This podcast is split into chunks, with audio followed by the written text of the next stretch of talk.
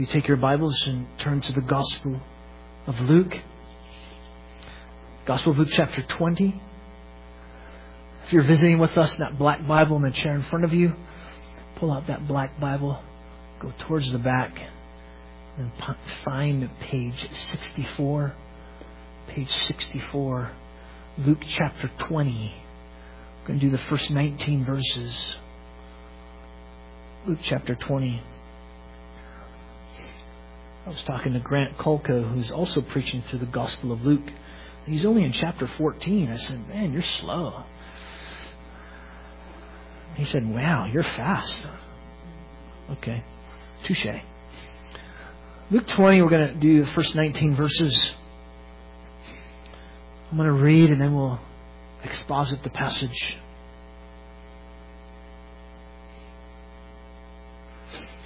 And it came about on one of the days while he was teaching the people in the temple and preaching the gospel that the chief priests and the scribes with the elders confronted him and they spoke saying to him, Tell us by what authority you are doing these things and who is the one who gave you this authority?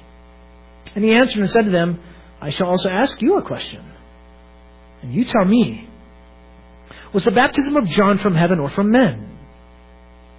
And they reasoned among themselves saying, we say from heaven, he will say, Why do you not believe him? But if we say from men, all the people will stone us to death, for they are convinced that John was a prophet. And they answer that they did not know where it came from. And Jesus said to them, Neither will I tell you by what authority I do these things. Verse 9. And he began to tell the people this parable.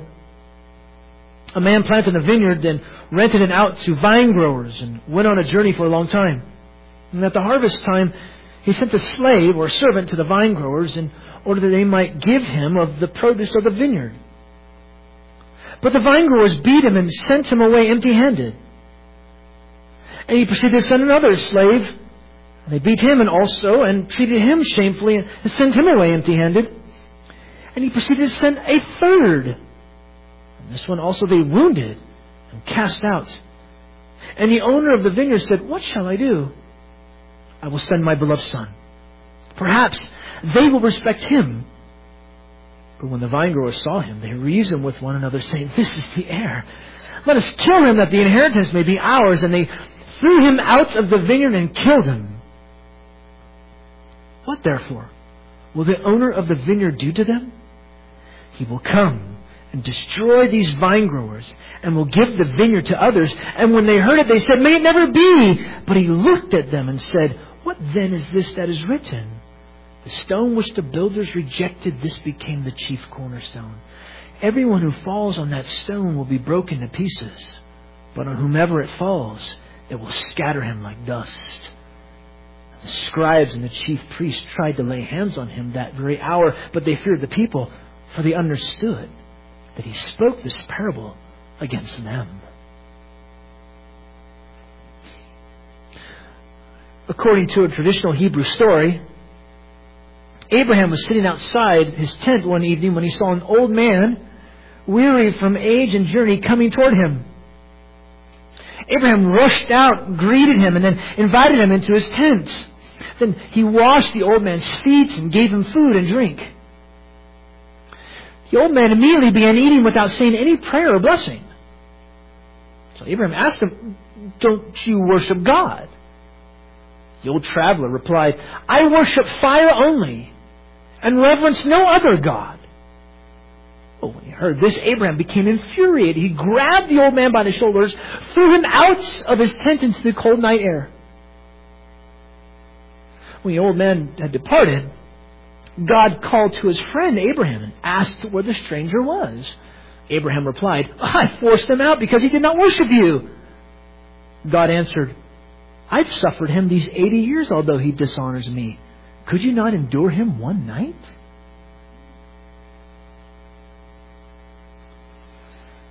Our passage before us is about Israel's rejection of Jesus, yes.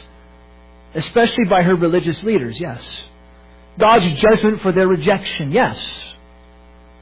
But it's also about God's patient love toward rebellious sinners Come follow Jesus. You'll find forgiveness of your sins. He is Messiah, the servant, the Son of Man. He is the Lord. Come follow Jesus. Find forgiveness. Instead of rejecting God's patient love in Jesus, in His Son, in Him. Come follow Jesus. Don't reject Him. Don't reject God's patient love in Jesus. That's what we're going to see. Instead of rejecting God's patient love, come follow Jesus. Because God showed His patient love in His Son. Don't reject Him. Instead of rejecting God's patient love in Him. Or a statement for you.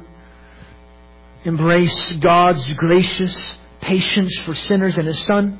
Don't be like the nation of Israel who spurned and rejected the one who was so compassionate and patiently gracious for them. Isn't that amazing how it coincides with the book of Jonah we were looking at in the adult class this morning? Jesus is God's messenger, similar to John the Baptist. God's messenger who acts and speaks for God the Father. Failing to recognize Jesus and give him allegiance will result in rejection and severe judgment by God. He takes this seriously. John called himself called the people to give allegiance to Jesus. John the Baptist did. You see that today. John, Jesus brings up John's ministry and how he actually attested to Jesus being the Lamb of God who takes away the sin of the world. Two controversies today. We'll see about three controversies next week. Today is the source of Jesus' authority and Jesus' confronting parable. The leadership wanted to stop Jesus, so they would use any means necessary, yet they'd be unable to trap him. He would embarrass them.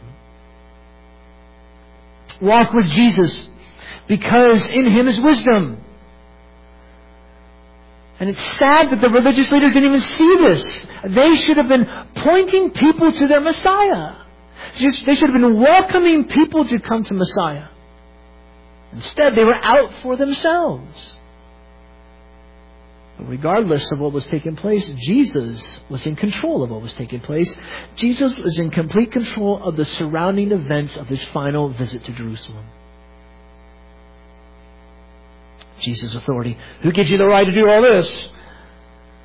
He would confront them with John's baptism and with their evil actions towards God's gracious, patient mercy in his vineyard. They would try to seize him because they knew he spoke of them, the religious leaders.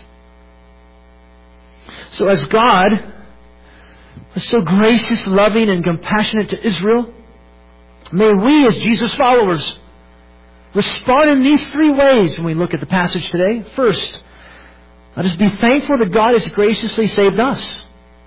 Two, let us show that same gracious love to each other, just as God in Christ has forgiven us, has shown grace to us, has shown kindness to us. May we do that towards each other. And then faithfully proclaim Jesus to others. Faithfully proclaim this message of compassion to others. This is how we're going to respond. This is how you should respond. This is how we should respond to this passage of God's patient, gracious love to sinners. First, we'll see how Jesus will bring out how they were rejecting God's Son. Automatically, off the bat, these first eight verses. Notice how it begins. He already had arrived in Jerusalem. Jerusalem, he's in the temple, he's teaching the people and preaching the gospel. And the chief priests, scribes, and the elders, they confronted him. They spoke, saying to him, by, Tell us by what authority you're doing these things, and who is the one who gave you this authority? So Jesus was teaching, and notice, preaching the gospel. Literally, he was gospeling people. He was gospeling. It's euangelion, which means preaching the good news. So in other words, uh, Jesus was telling the people about the good news of himself and how God called people to repent and trust him. And then the gang of three came up chief priests, scribes, and elders. The chief priests, who are they? Members of the leading high priestly family, holders of various offices, rulers in the temple, leaders of the daily things and the weekly things in the temple. They were the treasurers. The scribes were lawyers of the law. And the elders were the lay representatives of the people. The gang of three. They came up to Jesus. They challenged him. Where's the source of your authority? By what authority are you doing this? Who gave you this authority? Who are you? The religious leaders did not believe Jesus had any right to do the things he was doing, specifically teaching and temple cleansing. Who gave you the right to be cleaning out this temple? Who are you? Remember, he's, Jesus was really challenging them because he was getting in their back pockets of where their wallets are, right? Don't start messing with my money. So they're going to try and trap Jesus. It would close in upon them. They believed Jesus was an impostor, faker. Ah, but it was them who were the impostors, as we'll see in a few moments. What does Jesus do? He answers their question with a question. He puts them on the defensive. He answered and said to them, I shall ask you a question. You tell me, was the baptism of John from heaven or from men? a strategic way to deal with people.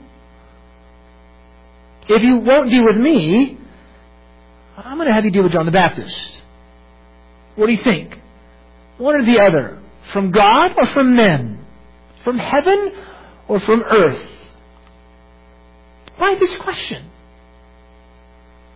Because John pointed to Jesus. Behold the Lamb of God who takes away the sin of the world. John the Baptist was pointing to Jesus. And Jesus pointed to John. He's the one who's going to be baptizing in water. He's the one who's going to come before me. So the ministries were linked. So if you answer the question of one, you get the answer to the other. If they said yes, yes, uh, John's baptism was from heaven, they were saying, first, the nation needed to repent, and two, the one to come has arrived. Jesus. He's the Messiah. So you answer one, you get the other. See, Jesus didn't dodge the question. He raised the stakes to see if they were willing to put their rear ends on the line. See if they're willing to fess up and admit that if John was from heaven, so was Jesus. If not, then neither was Jesus. Now, they've already made it apparent how they felt about John the Baptist back in the Gospel of Luke. Jesus was speaking about John the Baptist.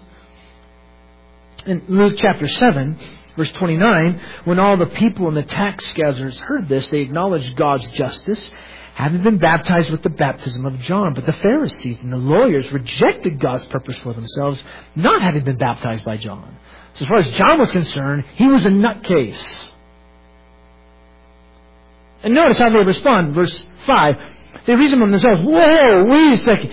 If we say from heaven, he'll say, why do you not believe him? If we say from men, all the people will stone us to death, for they are convinced that John was a prophet. We're in a quandary. They can't say from God. Because they thought John, he was screwy. He was a nut job, a nut case. I mean, he ate locusts and like he wore like kooky stuff. There's no way this guy was a prophet. They couldn't stand John. On the other hand, they couldn't save from men because the people would take them out. Stone them. Stoning was the punishment for regarding a true prophet as false. They were between a rock and a hard place. Jesus put them right there. rock and a hard place. They would be killed by the people. But notice something. Notice how their private meeting showed their hypocrisy. It wasn't about giving an honest reply, but giving an answer to save their skins, yet still not admit the truth. Notice, they were the impostors. They were the liars. They didn't want to be exposed to who they really were. They were fakers. We're in a dilemma. Verse 7, they answer him that they did not know where it came from. Uh, we have no good, public will end up liking us even more type answer. So they bailed out. Uh, I don't know. Agnosticism. That's an easy way out. Simple. What? Do you catch this? What's going on? These were the nation's religious leaders, and they said, oh, I don't know. They're supposed to have uh, the theological discernment and knowledge, right? No, they're just out for themselves. So they claim agnosticism. Beware. Sometimes agnosticism is really evading the truth. They don't want to see the truth. They're refusing to look at the truth. When somebody proclaims they're agnostic, it's quite possible they're just evading the truth. Someone really is not sure. That's, we know that that's not what really is happening here, don't we? Look, if they can't judge John the Baptist, what makes them think they had any clue about Jesus? Ah. When things are toward their liking, they will gladly and joyfully judge Jesus soon enough, won't they? They'll judge him when no one else is around. There in the dark, by themselves. And they'll send him off to Pilate to get him killed, right? One writer says if character is a test of truth, the Jewish leadership comes up short. They had no character. They did not know any truth. Or really, they were refusing to look at the truth. They wanted their own kingdom. Notice their rejection of God's Son. Notice Jesus says, well, neither will I take my authority to do these things. Doesn't answer their question, even though really he didn't need to answer their question. The testimony had already been given. Both John and Jesus were from God. Where does Jesus' authority come from? It's given to him by his Father. That's where. And they should have known that. Listen, wisdom does not rest necessarily on those who have a lot of head knowledge. You see that from Jonah. If one does not know and embrace Jesus, then one has absolutely no knowledge at all. The gospel is central. The gospel must be central. To reject Jesus and his wisdom is foolishness. Don't reject, don't reject God's patience in his son, God's grace in his son. And by the way, it's, it's not about moving past the gospel to something deeper and more spiritual. Well, I gotta move past the gospel, you know. And move past that, that's just for, you know, new Christians type stuff, or, or unsaved people. I'm beyond that. Really? The gospel is deep. And one can go deeper and deeper into the gospel and what it all entails. The righteousness of God, the grace and the love and mercy of God that comes to us in the gospel. Jesus must be the focal point in this church. He must be the focal point in our individual lives, in our families, in everything that we do. It must be about the gospel. It must be the motivation by which you do things, by which you uh, change in your life, change things, how you change habits and, and uh, different lifestyles. How do you do that? What's the basis? What's the motivation? It has to be the gospel. Or else you're just a moral person who's trying to get off of different things. Jesus must be the focal point. The gospel must be the focal point. How God in his righteousness and justice should judge rebellious sinners, and yet he sent Jesus, who lived in the place of sinners, died as a substitute for sinners, was brought back to life so that he might bring us to God for all those who turn away from their sin and put all their trust in Jesus. That's the gospel. And if we want to change and transform our lives to live more like Christ, we continue to repent and we continue to trust. The gospel must be foundational. The gospel must be the focal point. It must be Christ alone. Don't reject God's Son like the religious leaders did. So now what does Jesus do? At this point, he tells a story, a story about love, rejection, and judgment. A story now. You see the religious leaders rejecting God's Son. Well, Jesus puts this now into a story. He'll speak to the people about the religious leaders, speaking to the religious leaders, speaking to the people, to the people about the religious leaders. Really, he's, he's talking about the nation as a whole. This heart opening reply by the religious leaders put Jesus in a place by which he can tell a good parable, a good story. He spoke about salvation history. From the inception of Israel as a nation all the way up to Jesus' ministry.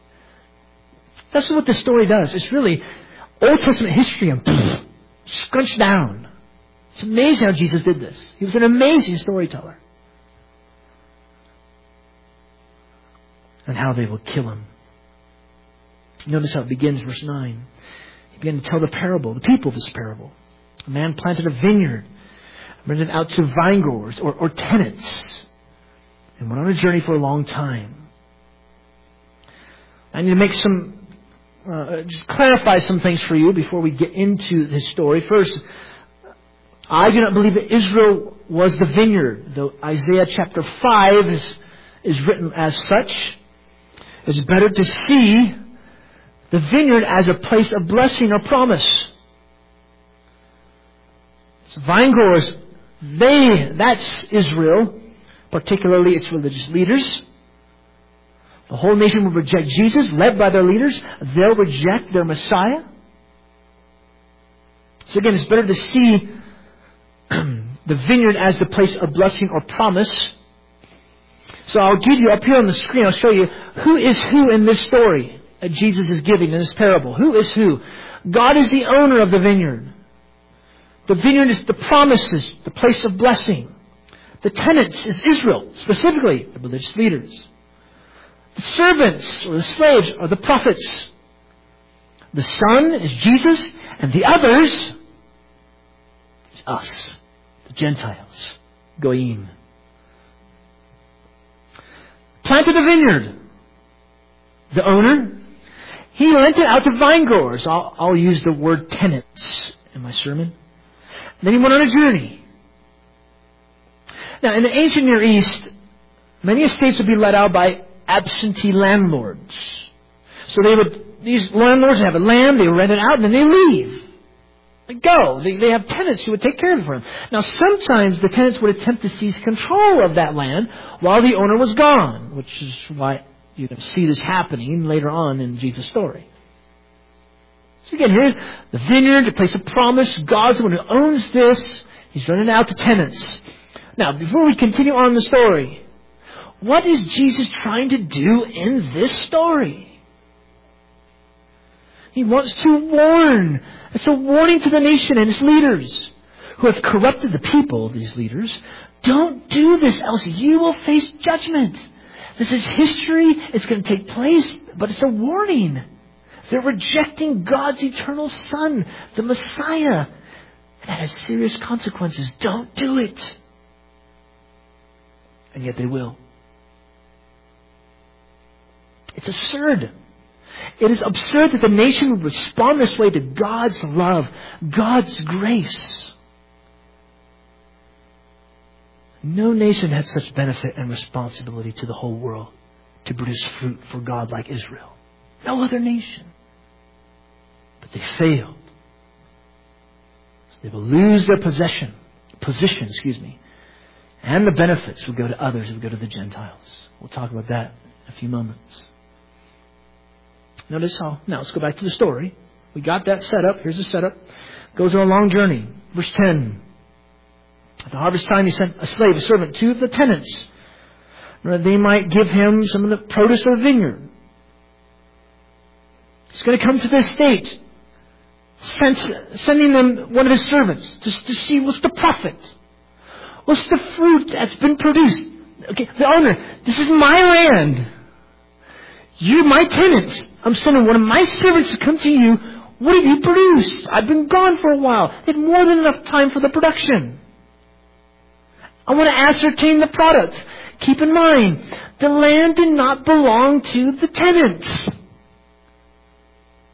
They're there to take care of it. I just hired you. You're there to take care of my land. A gracious gift, right?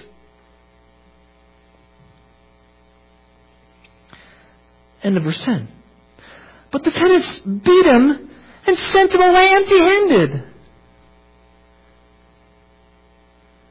And then verse 11, he proceeds to send another. And they beat him also, treated him shamefully.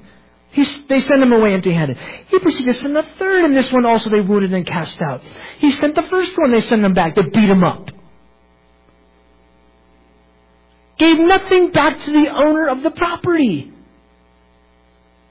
The property that they were tending. It's not yours.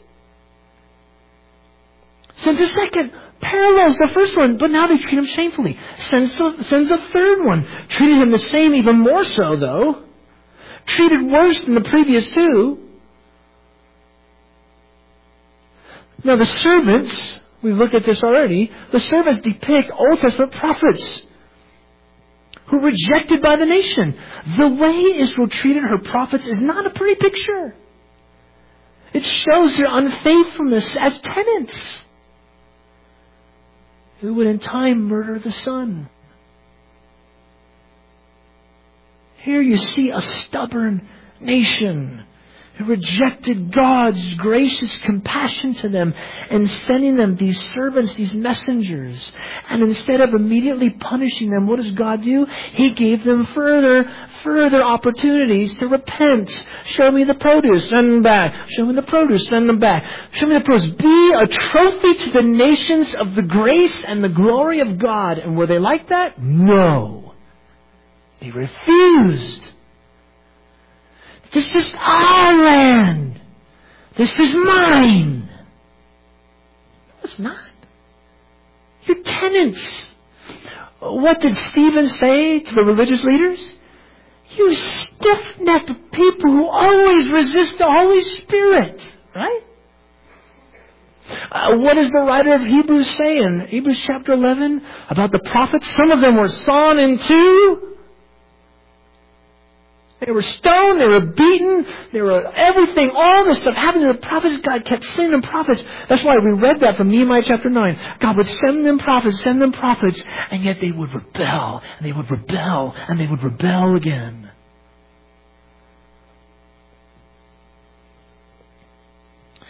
This question that might come up. Maybe as you're talking with someone about the gospel. And someone might bring up, you know, you're talking about God and he creates everything. And, and one of the main questions that might come up is, but why does God allow evil and suffering to happen in the world? You ever had somebody ask you that question? Why should I believe in that God that you're mentioning in this Bible when there's so much evil and suffering in the world? What is the reason God allows evil to continue to happen in the world? Because it gives people another opportunity to repent and not face eternal judgment which is according to what they deserve. God will endure and endure and endure and be patient and be gracious and be even allowing evil to happen in the world so that way people would turn from their sin and trust Him. That's how patient, that's how gracious, that's how merciful God is.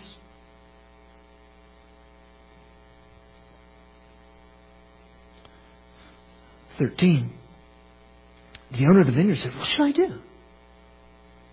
A reflection of the owner and his patience.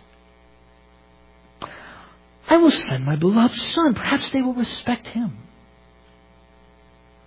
The reflection and patience by the owner, even his uncertainty, which obviously does not correspond to reality, God is not hesitant and uncertain about his son's fate.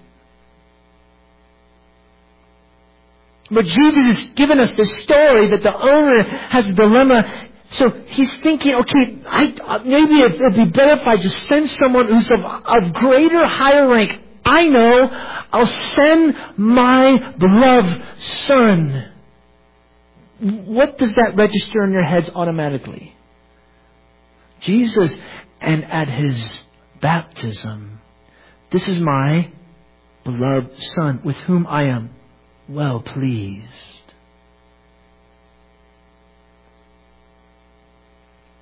The story parallels what has happened to Israel, and that the owner hoped that perhaps they will respect his son. So what does this tell us? What does this tell us about God? He is long suffering, graciously patient to withhold judgment from these evil, selfish, arrogant tenants. God has every right, if you want to write anything down, this. God has every right to be totally severe with not only this nation, Israel, but every nation, every people group in this world because of their flat out rebellion against Him. But God is loving, kind, gentle, merciful, and gracious to hell-bound sinners, calling them to repent. Do you know why this continues? Why does these evil and terrible things continue to happen in this world? Is because God is long suffering. God can easily wipe people out. And yet He's long suffering and patient and gracious, calling people, come to my Son. Be saved.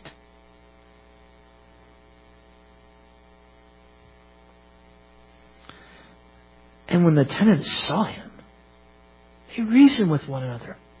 Awesome. This is the heir. Let us kill him and then we've got the land. Now, now we're thinking, well, why would this happen? Why would they think this? Well, first of all, they're idiots in the first place, okay? I mean, that's pretty obvious, right? I mean, their own stupidity in rejecting the owner, I mean, that's pretty obvious, okay? So they're not thinking clearly. They're kind of, things aren't making sense. But second, the land might revert to those working the land. They're thinking that the son was sent because the owner had died. Awesome. This is great. Notice their greed. Greed is apparent. Those listening, they possibly didn't pick up on this, but it's obvious the leaders knew exactly what Jesus was saying. Wait, wait, wait, wait, wait a second. I think he's talking about us.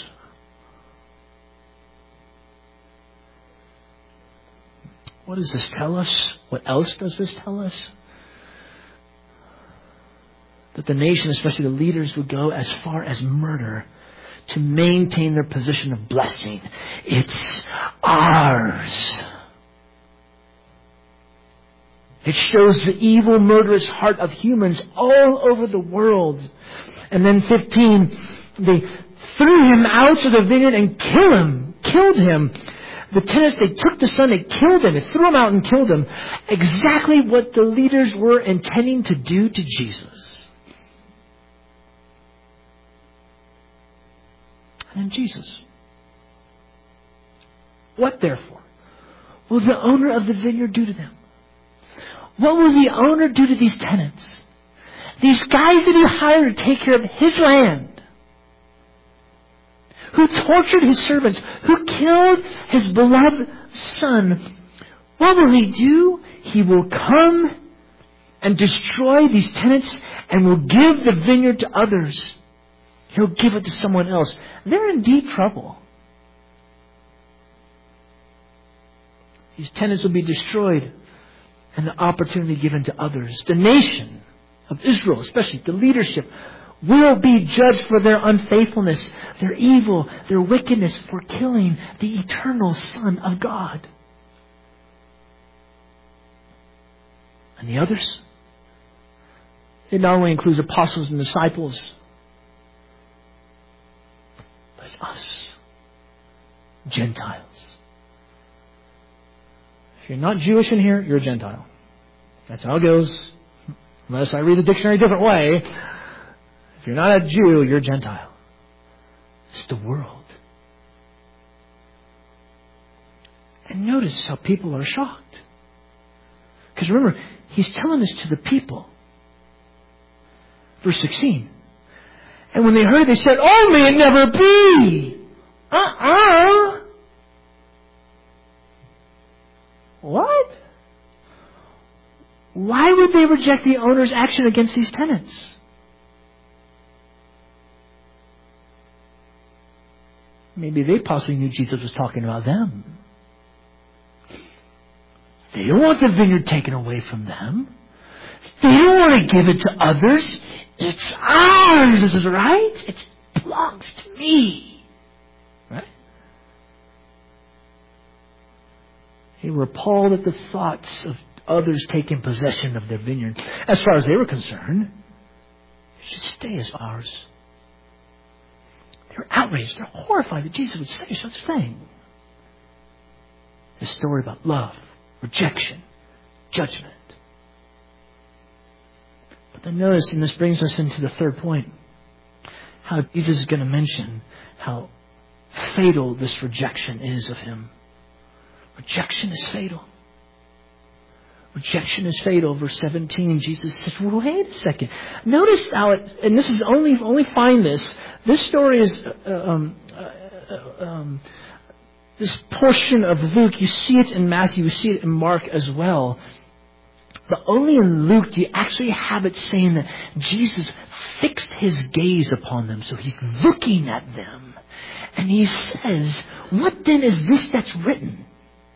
The stone which the builders rejected became the chief cornerstone. He quotes Psalm 118, verse 22.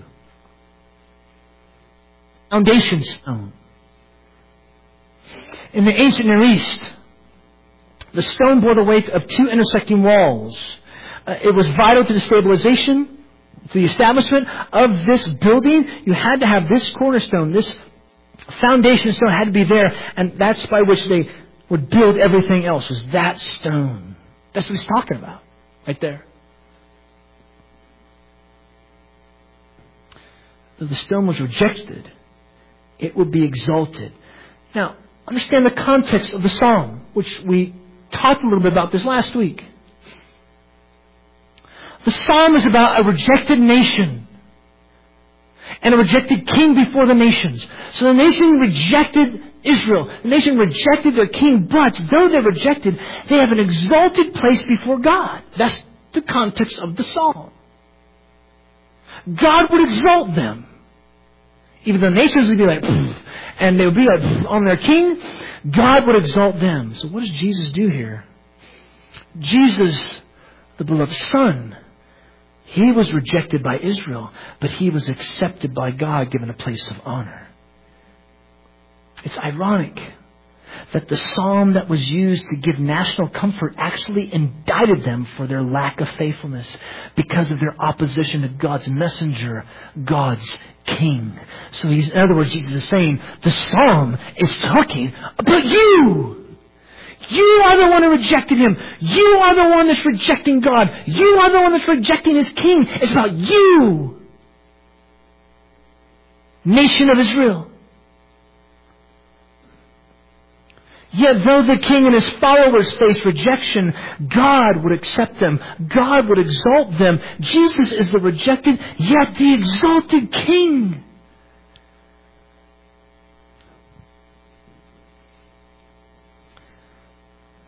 And the people were angry because the nation and her leadership were now in opposition to God and his people. You know, God was against them. And this is what's going to throw the people off. And, and notice you're going to see in just a moment how the religious leaders, they knew exactly what Jesus was saying by this. Wait a second. He's just saying this about us. That's it. We're going to take him out. That's why they got angry.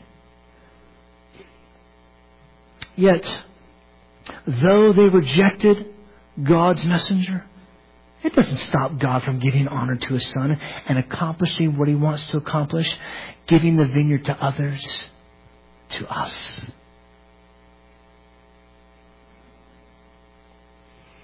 Look, though they were responsible, they were responsible to embrace and worship their Messiah. God, according to his predetermined plan, would use the sin of Israel's rejection of his son to accomplish his plan of salvation. They would kill him, but he would rise, and that salvation would be for the Jew and for the whole world. God would do that. And then notice what Jesus says about how fatal the rejection of the Son is, or I should say the stone. 18. 18 says, Everyone who falls on that stone will be broken to pieces, but whomever it falls, it will scatter him like dust.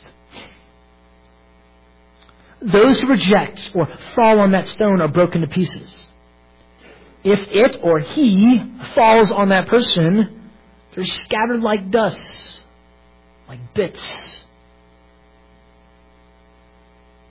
This is the stone's significance in reference to those who fail to respond to it or to Him.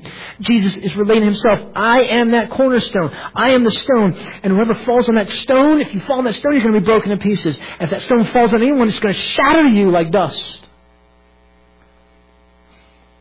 This falling that He's talking about is unbelief rebellious rejection of Jesus and his authority. It is disbelieving his person and work of atonement. And that is fatal. The Son, as the ruling king, will have judging authority when he returns to judge this world.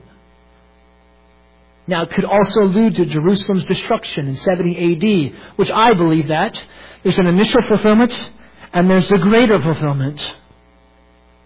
Initial fulfillment happened to them in 70 AD when God wiped out the Jewish nation. But then there's a greater fulfillment when Jesus will return and judge this world. Rejection is fatal. Rejecting Messiah brings severe consequences. If you reject Him, He will judge you. He will crush you.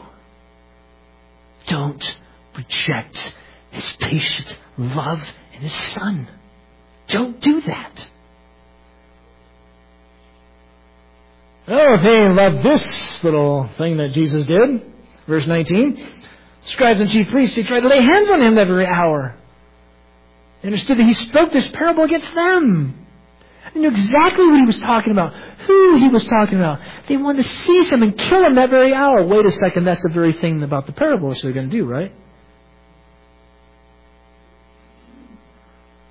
But notice they feared the people dare this uneducated Galilean speak this way about us? Who does he think he is to challenge the official religious leadership? But they would have their way, won't they? They would have their way. God is long suffering and gracious to Israel, giving them ample opportunities time and time again to repent and be faithful to produce fruit, but their leaders led the people astray. There's nothing new. Nothing new. Look, at God's promises and His grace, they are not inalienable rights. They're not. The Constitution says that about the United States of America. It does not say that in the Bible. He demands a response to His Word, specifically a response toward His eternal Son. One must embrace the Son or be crushed. Yes, God is a gracious, compassionate God, but He will judge. Don't reject His patient love. Don't do it. The nation would reject the stone, but He would be exalted. The nation would be judged, plus the blessings of the promise is going to go to others. And Jesus and those who follow Him, they would be vindicated by God. They would be exalted by God. So, do you have a positive relationship with that exalted stone today?